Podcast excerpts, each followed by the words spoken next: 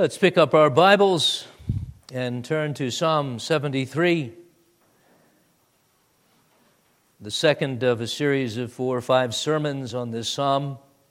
We turn again to this psalm of divine origin and inspiration through Asaph, one of the principal singers and prophets in the worship of God. Hear the word of God through Asaph. Truly, God is good to Israel, to such as are pure in heart. But as for me, my feet had almost slipped, stumbled, my steps had nearly slipped. For I was envious of the boastful when I saw the prosperity of the wicked.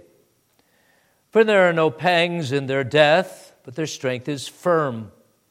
They are not in trouble as other men nor are they plagued like other men. Therefore, pride serves as their necklace, violence covers them like a garment. Their eyes bulge with abundance, they have more than heart could wish. They scoff and speak wickedly concerning oppression. They speak loftily. They set their mouth against the heavens, and their tongue walks through the earth.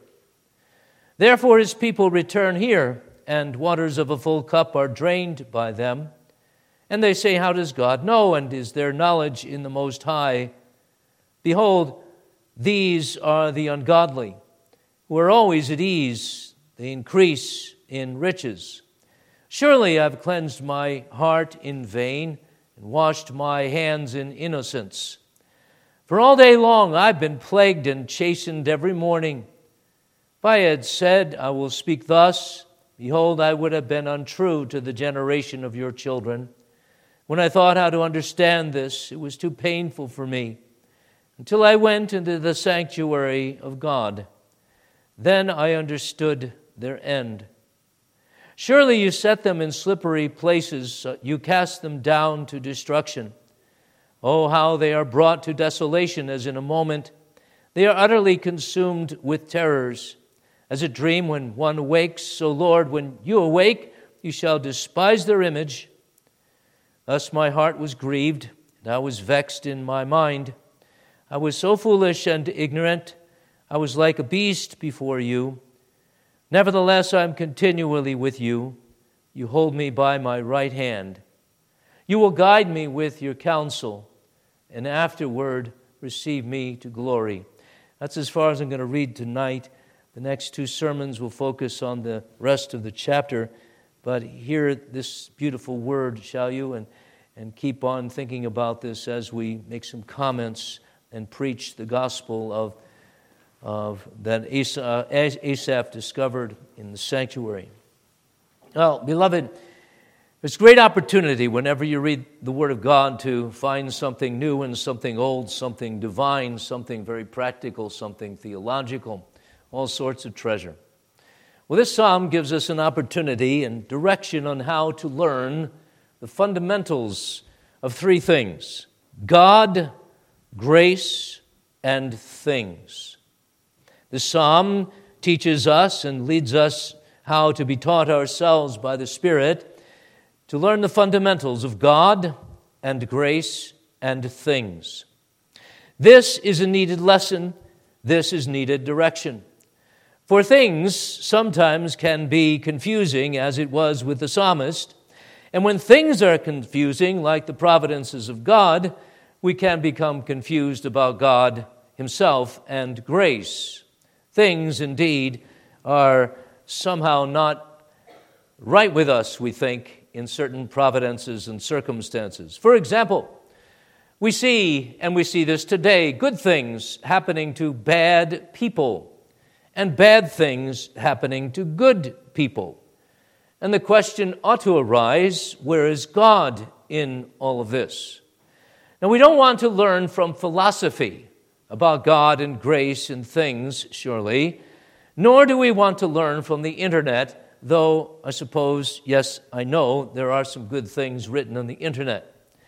We don't want to learn also from a certain book that I think I read in maybe the 70s. It was written, When Bad Things Happen to Good People. Heard of that book? That's all you have to know of it.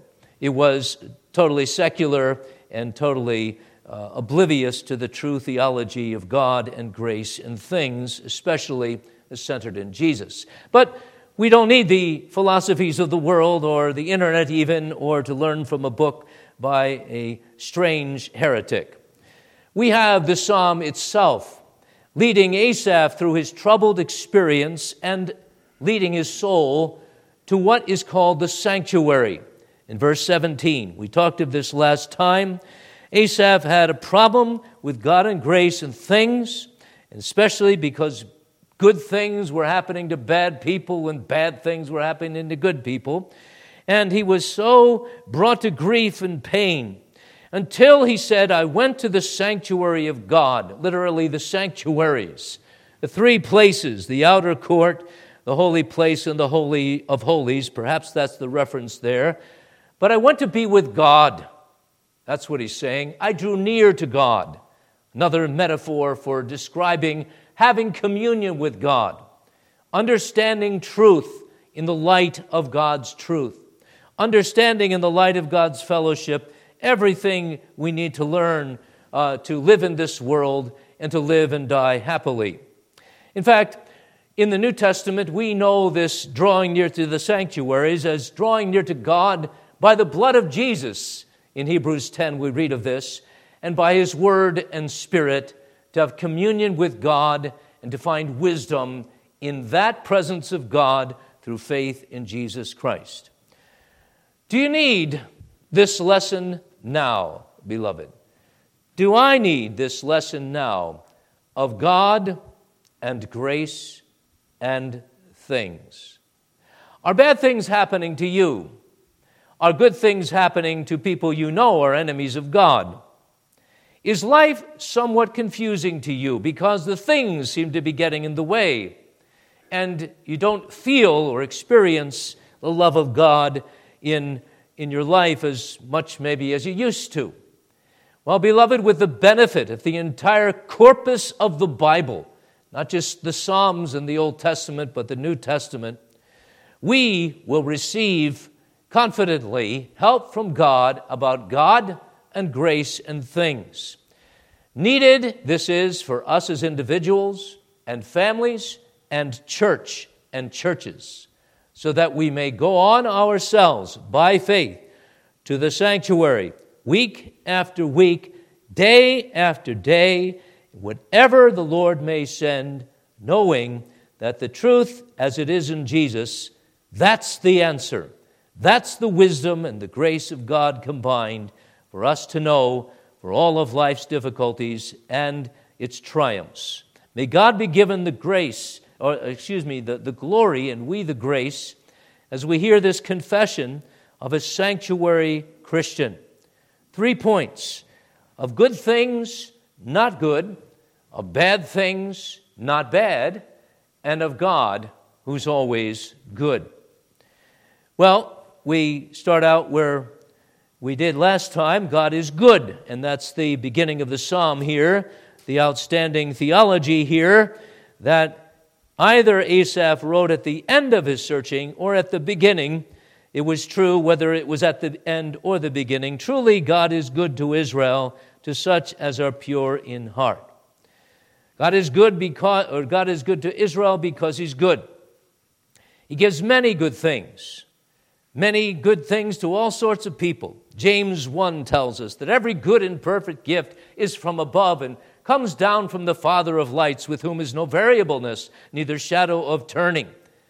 Good things come from heaven, and that means they reflect the purity of God, the good intentions of God, the nobility of God, the King of kings. He's a good king, He's a good God, He's praiseworthy, good and great, and great in His goodness, and therefore greatly to be praised rain and sun, and health and strength, and wealth and life itself.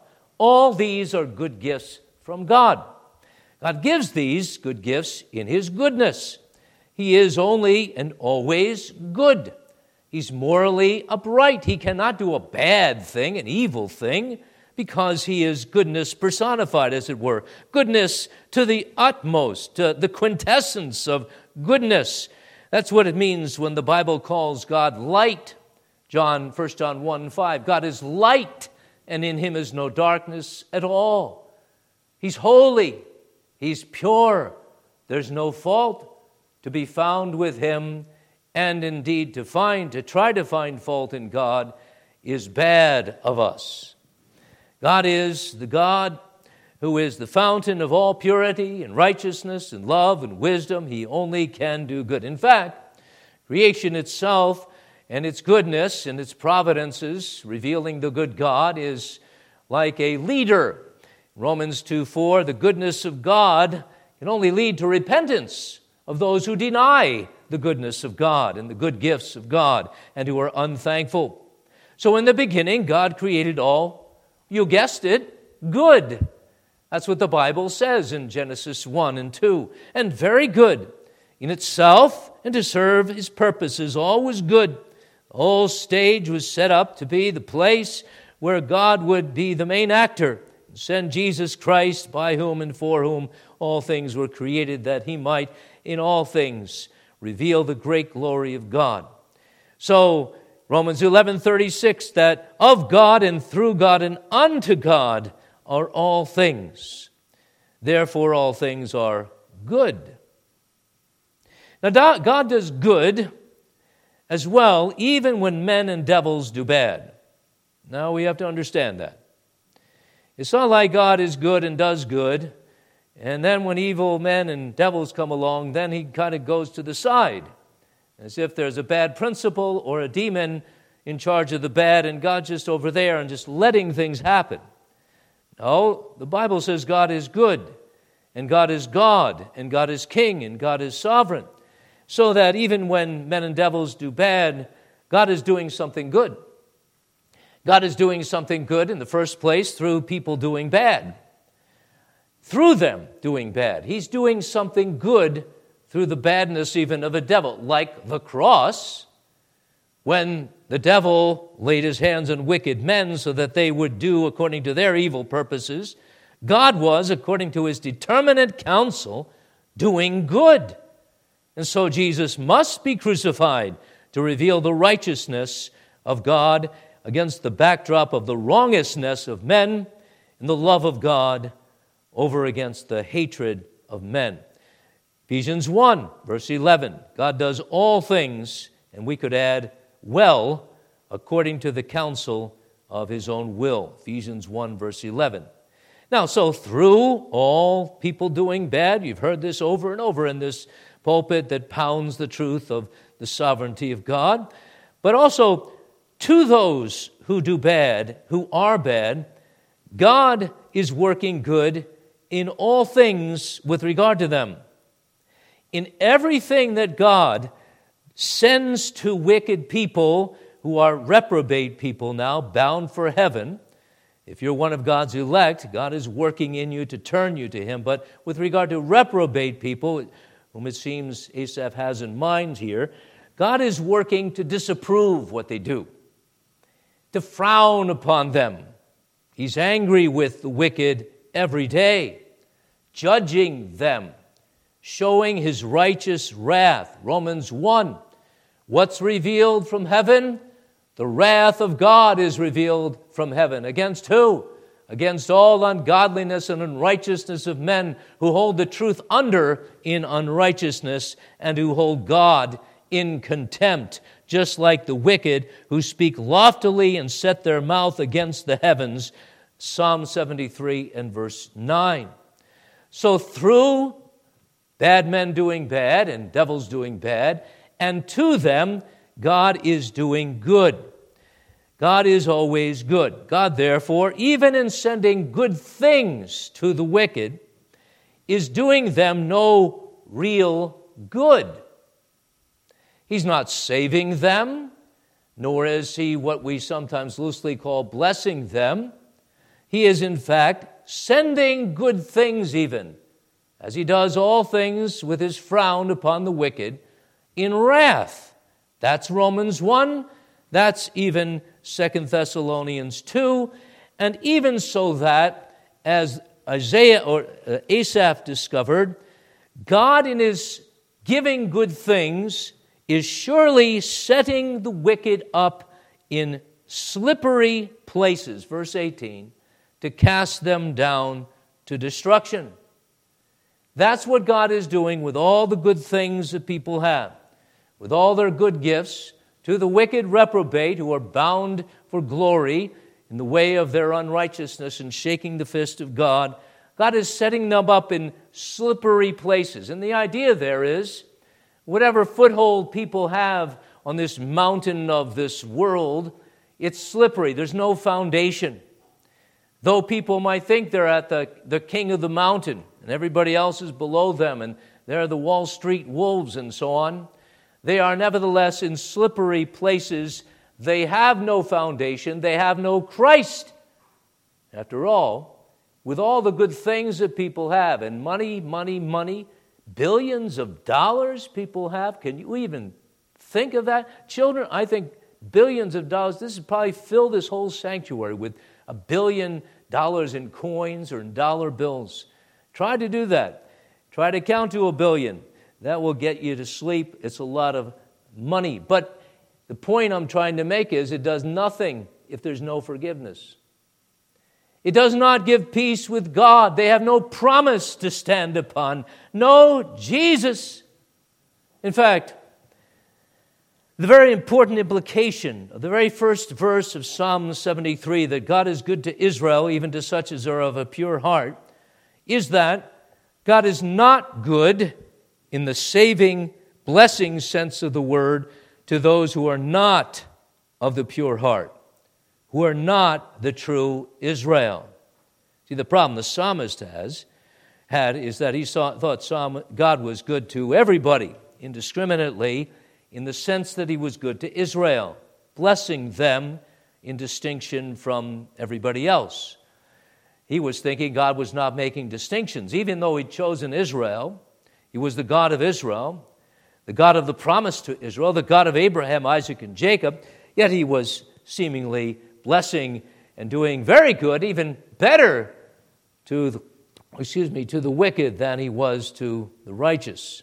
So God is not good to those who are impure of heart, who are wicked God defiers even though they receive good providences. This is the point that Asaph is discovering here in the sanctuary. Means that in their receiving good things, and this is a key point, there's no real blessing. I have to be careful about that. Sometimes we say in our waking up and wishing each other at the top of the morning, whatever that means, what a blessed morning. We say that. Well, to us it is because God works for good in rain and sunshine and sends grace in the things. But to the wicked, the sunshiny day is not a blessed thing, not in itself. It's a good gift of God, but there's no salvation connected with it, nor something that is uh, working in the sinner's heart to be repentant, which is absolutely necessary if God is going to save somebody. You see, the blessings, or the good things, I should say, I'm catching myself, that wicked people have in this life, they're not mediated through the Redeemer, Jesus Christ. Jesus Christ, after all, is the Savior of sinners. He paid for their sins, the debt of their sins, and now He sends His Spirit and Word in all things for the good of those who love him, who are the called according to his purpose, so that life in all things, good and evil, for God's people is truly good and blessed. Not so for the wicked, that is, the reprobate wicked, who will never be saved, who were not chosen, and who never choose for God. They're full of unrighteousness and hatred and enmity. They're children of the devil.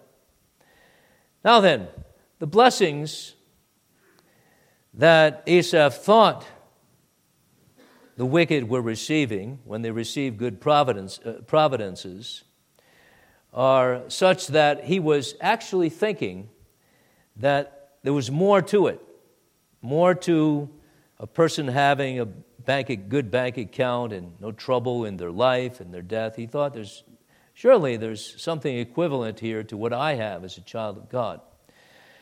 That the psalmist was deceived by this appearance of blessing to all is clear from verse 3. He became envious of the boastful when, he says, I saw the prosperity of the wicked. The word for prosperity there in the Hebrew is shalom, referring to the covenant peace and abundance of blessing and life and fellowship of God. He was thinking that the prosperity of the wicked in things equated to a shalom with God. But the Bible says elsewhere in, in Isaiah the prophet, for example, there's no peace, there's no shalom to the wicked. But Asaph was seriously uh, seriously mistaken about this, and he interpreted God as blessing all men. Very important uh, point to remember here is the honor of God. God, you see, takes sin so seriously that he's not going to mess around with it. We have a serious God. He's called holy. And he takes sin so seriously that he cannot behold iniquity, Habakkuk says, except to punish it. And the fact that he punished our sin on the cross means that there is no sin that God beholds in, in, in, in us. But the fact that Christ did not die for everybody, not everyone's sins are atoned for, means that in all things, good and evil, there is no blessing. There is no foundation for life with God. There is no atonement. In fact, there's only cursing. Proverbs 3 3 draws the distinction clearly. If only Asaph had seen that. Cursed is the house of the wicked. Proverbs 3:33. But he blesses the habitation of the just. We could go on about this. I won't. I'm going to go to my second point as soon as I can so that we can positively consider how God works for good even in bad things for us. Need to make the point a little further and more clearly, though. There is much confusion in the church world about the goodness of God and the blessing of God. People are thinking there's a blessing of God that comes outside of the cross, or that is a blessing only of God's good intention to save maybe all men, even the wicked, whom Asaph was envying. And so they'll say that the blessing ultimately depends on people receiving it and not on God giving it. They're open up the cross very wide, as the Christian Reformed Church did in the 20th century, Harold Dekker in the 1960s, when he said in the public uh, forum that Christ died in some way for all people. You see, they had to find some basis for the common grace doctrine they'd come up with in the CRC, and they found 40 years later in the 1960s a common cross.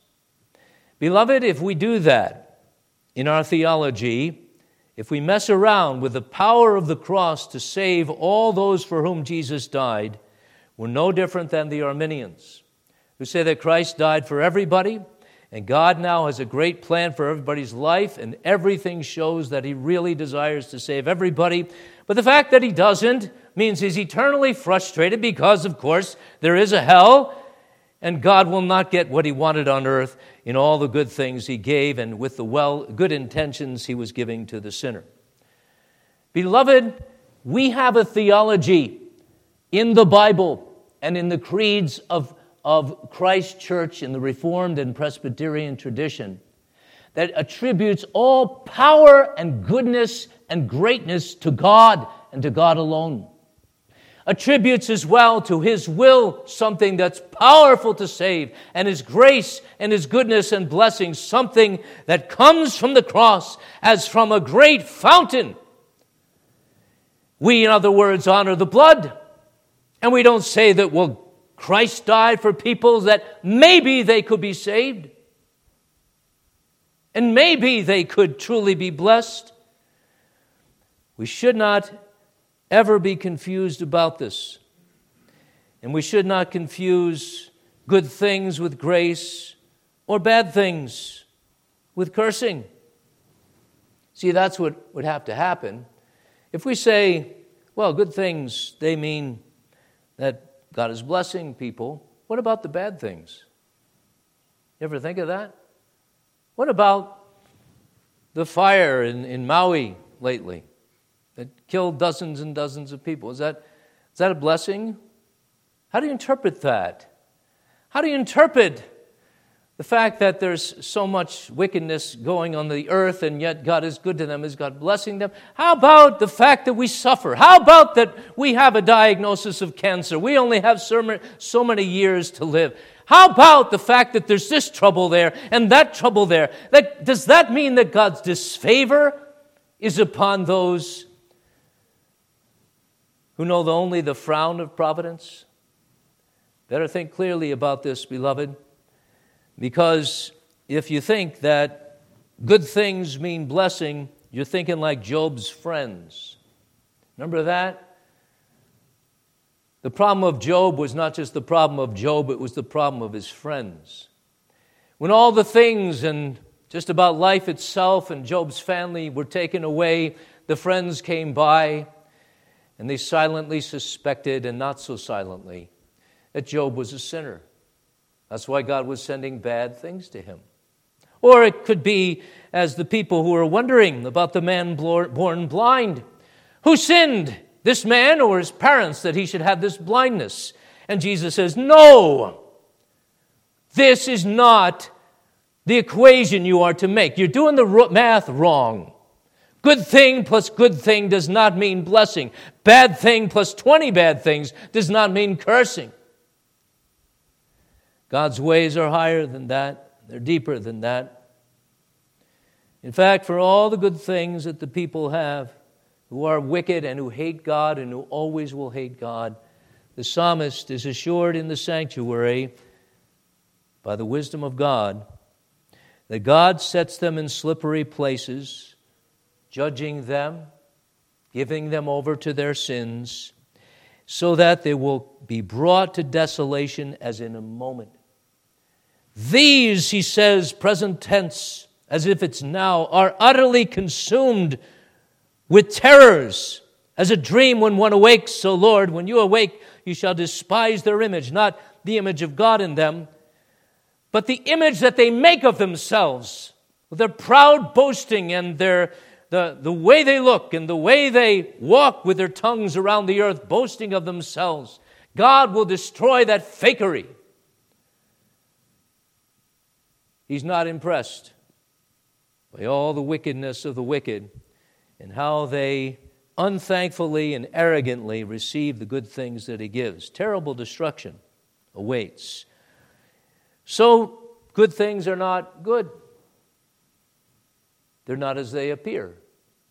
What about the bad things? I say of them, they're not bad. And I'm briefly touching upon wonderful truth, beloved, that is for the child of God. You know it. I learned it in a boat in the middle of Lake Superior. Something bad happened to me. Somebody said, Romans 8 28. I said, What is it? He said, Look it up. I had to wait.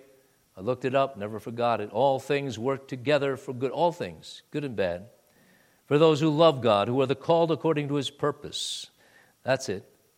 Oh, what a verse!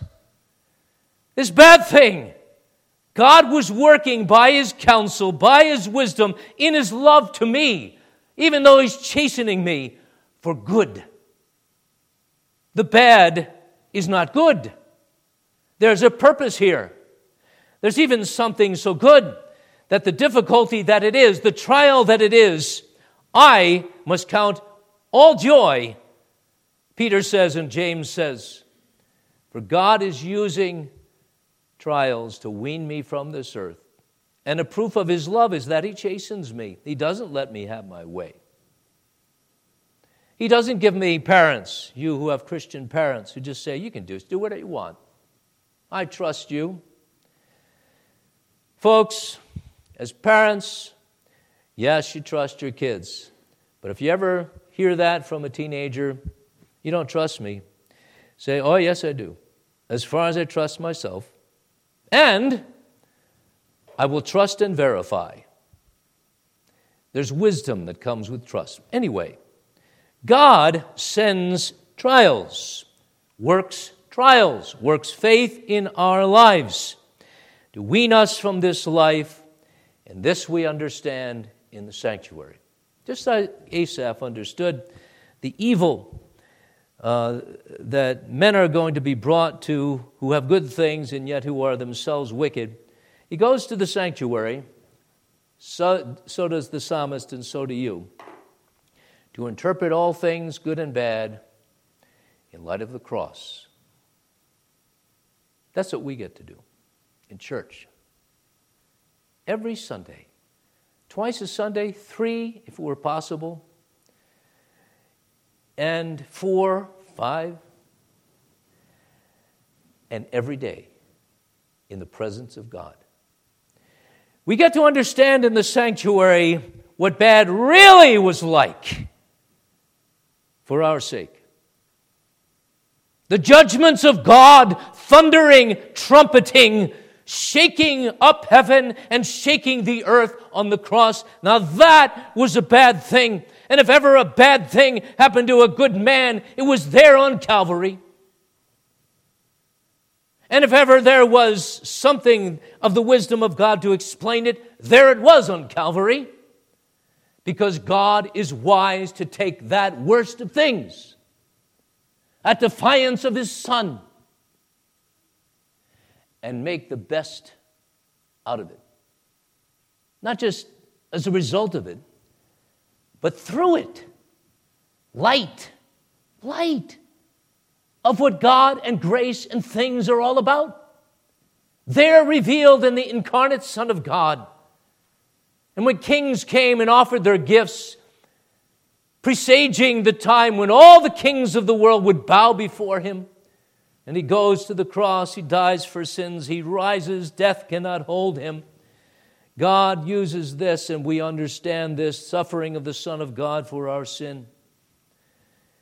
And we are able to interpret calmly anything else bad that may happen to us. You get that? Like, yeah, this is bad, but I deserve worse. That's a good answer. And not just bad, but could be worse. Yeah, you can say that. But even, maybe it's not so bad. Maybe it's good. Maybe it's good I have to wait. Maybe it's good that before the addition in my life, there's a subtraction. Before I can go straight as I thought I would, a bend in the road. Maybe I have to wait a little while for a job. Just the right one. Maybe I have to be taught what is it to seek the kingdom first before I seek all the goodies.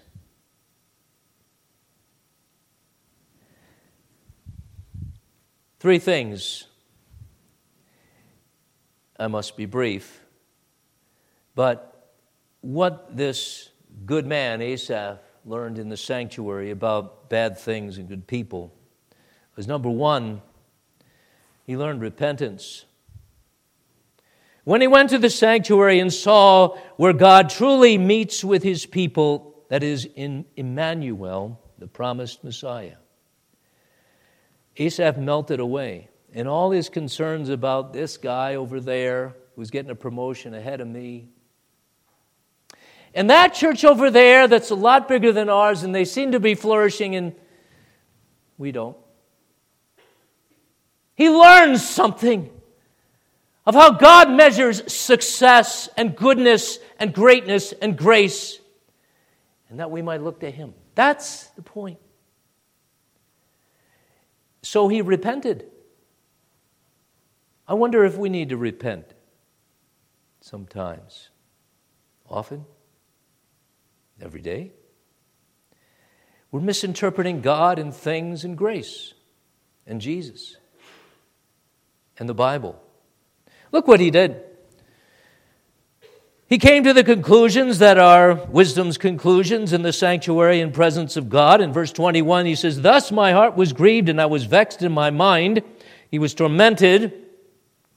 I was so foolish and ignorant when he thought to give up religion and give up on God. I was like a beast before you.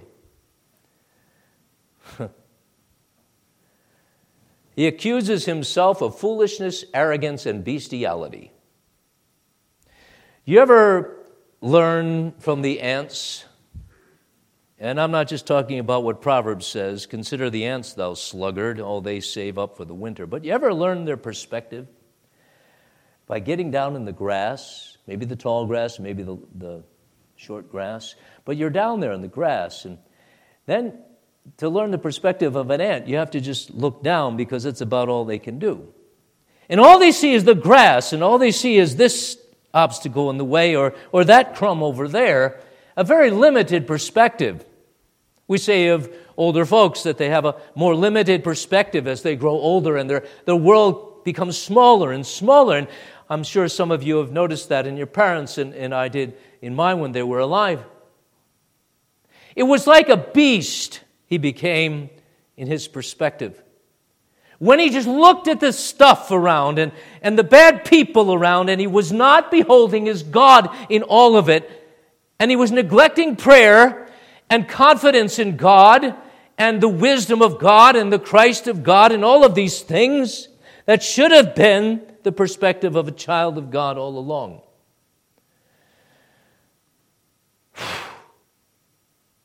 He, a child of the living God, confesses he was like an animal. Proud animal, too. Short sighted, just sniffing around and groveling in the stuff of the earth, satisfied with that, dissatisfied when it's a bad year or some other beast seems to be doing better than we are. Now, that's clear proof that you've been in the sanctuary. I'm going to be asking you that at the end of the sermon. Have you been in the sanctuary? That means God is in your view. And when you come away, He's still in your view. And you're not looking down at the waves, you're not looking up at the mountain, you're not looking at Goliath ahead of you. You're not looking at all these bad things, and you're not boasting in your good things. You're looking up to God still. Because you're nothing then, as it should be nothing but a poor sinner. One who gets to sing the praises of another, even God. So life is not all about you and you're gaining things or losing things or other people, it's about God. So that's the first lesson in the sanctuary. And then, secondly, he comes to the positive conclusion in verse 23 Nevertheless, I am continually with you. I, you hold me by my right hand. He's speaking of the present.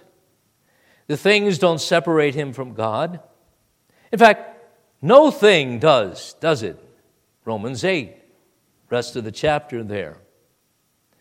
Nothing will separate us from God and the love of God in Christ Jesus. Do you know that, dearly beloved? Nothing will separate you ever from God. You can say now, I am continually with God. And He is continually with me. And my hand He's holding, my right hand He's holding. He's my strength, He's everything. That's the most important thing. Whatever thing is with you, or whatever thing you lost, God's still there. In fact, right with you. That's for now.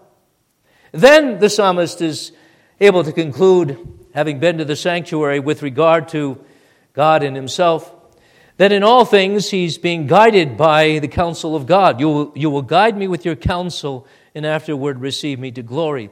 So his now, he's continually with God, and he is con- confident that in the future there's going to be guidance of the great Jehovah with the counsel of God all the way to glory. Now, most commentators I read said the counsel of God is simply what's revealed in the Bible about God's wisdom, and so we become wise and we follow that counsel, being guided by it, and now choosing the way of wisdom. I agree with that. That's fine as far as it goes. But I would say that fu- uh, fundamentally, the counsel of God here is the decree of God. The word can be used for wisdom, it can be used for the eternal decree. God's the God who knows the end from the beginning, and his counsel shall stand. He will do all his good pleasure, the prophet Isaiah says. That's the decree of God. And the amazing thing here is then that God's plan includes him and guides him so that he, who's a child of God, is guided by the very will of God that determined all things. He's guided, indeed, not so that he floats, as we've seen in prior sermons, but so that he swims against the current. He's guided so that he's still a responsible human being and a responsible Christian and one who frequents the sanctuary. The guidance of God does not mitigate his responsibility, but to know I'm being guided. And that bend in the road was good and ordained. What a great blessing! And to know that that loss and that funeral I had to go to and that untimely death were all being guided by God, and we were being guided by God through that experience. And to know also that as a church of Christ, we're being guided by God and led closer and closer to Him. That's the truth of the Word of God that we find in the sanctuary. For such a time as this, and all the way to glory. The glory that is now, there's a beginning. The ants are raised from their little weed patch to be above it, and to see down as God does, to ride upon the high places, to sit with Christ in heavenly places, Ephesians chapter 2 and verse 6. Now, and then to the heavenly sanctuary forever, that glory. So now, the final point. We confess that bad things or good things are not always good, that bad things are not always bad. We also hold on to this confession that you find and make in the sanctuary of the good God who's always God. There was a concept I wrestled with in this psalm here in verse 17, where the psalmist went to the sanctuary of God and understood then the end, the disaster at the end of the river, the waterfall, and the rocks that await the wicked. The word was understanding. I had trouble understanding understanding. Your pastor is in many ways just a beginner. But what I was wrestling with, and what I still do now, and it shows in the pulpit, is that there's things we understand. And this is what the psalmist says here I understood something about the wicked. They're going to hell unless they repent. And I understand something of the things of the blessing of the righteousness and so on. But there's other things we can't understand. Like why? Why does God do this? Why is it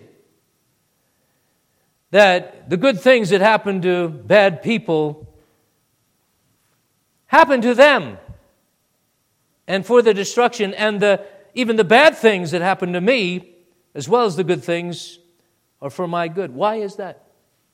Why did God make a distinction in His eternal decree between me and them? Why? Why me? Not why me complaining? Why me? Why these bad things? But why me? Why mercy to me? Just a wretched sinner. And though been taken from bestiality, still a beast by nature. It's a monster within. I hope you all know that monster within.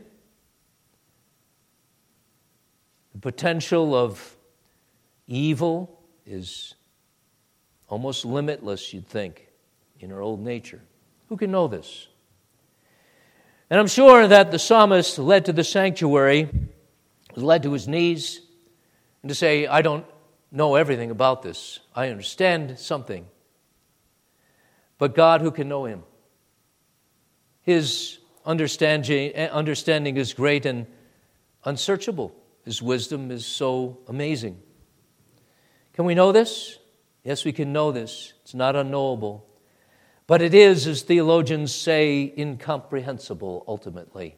We see the ocean, that is God and the truth of God. But who can plummet the depths of his love?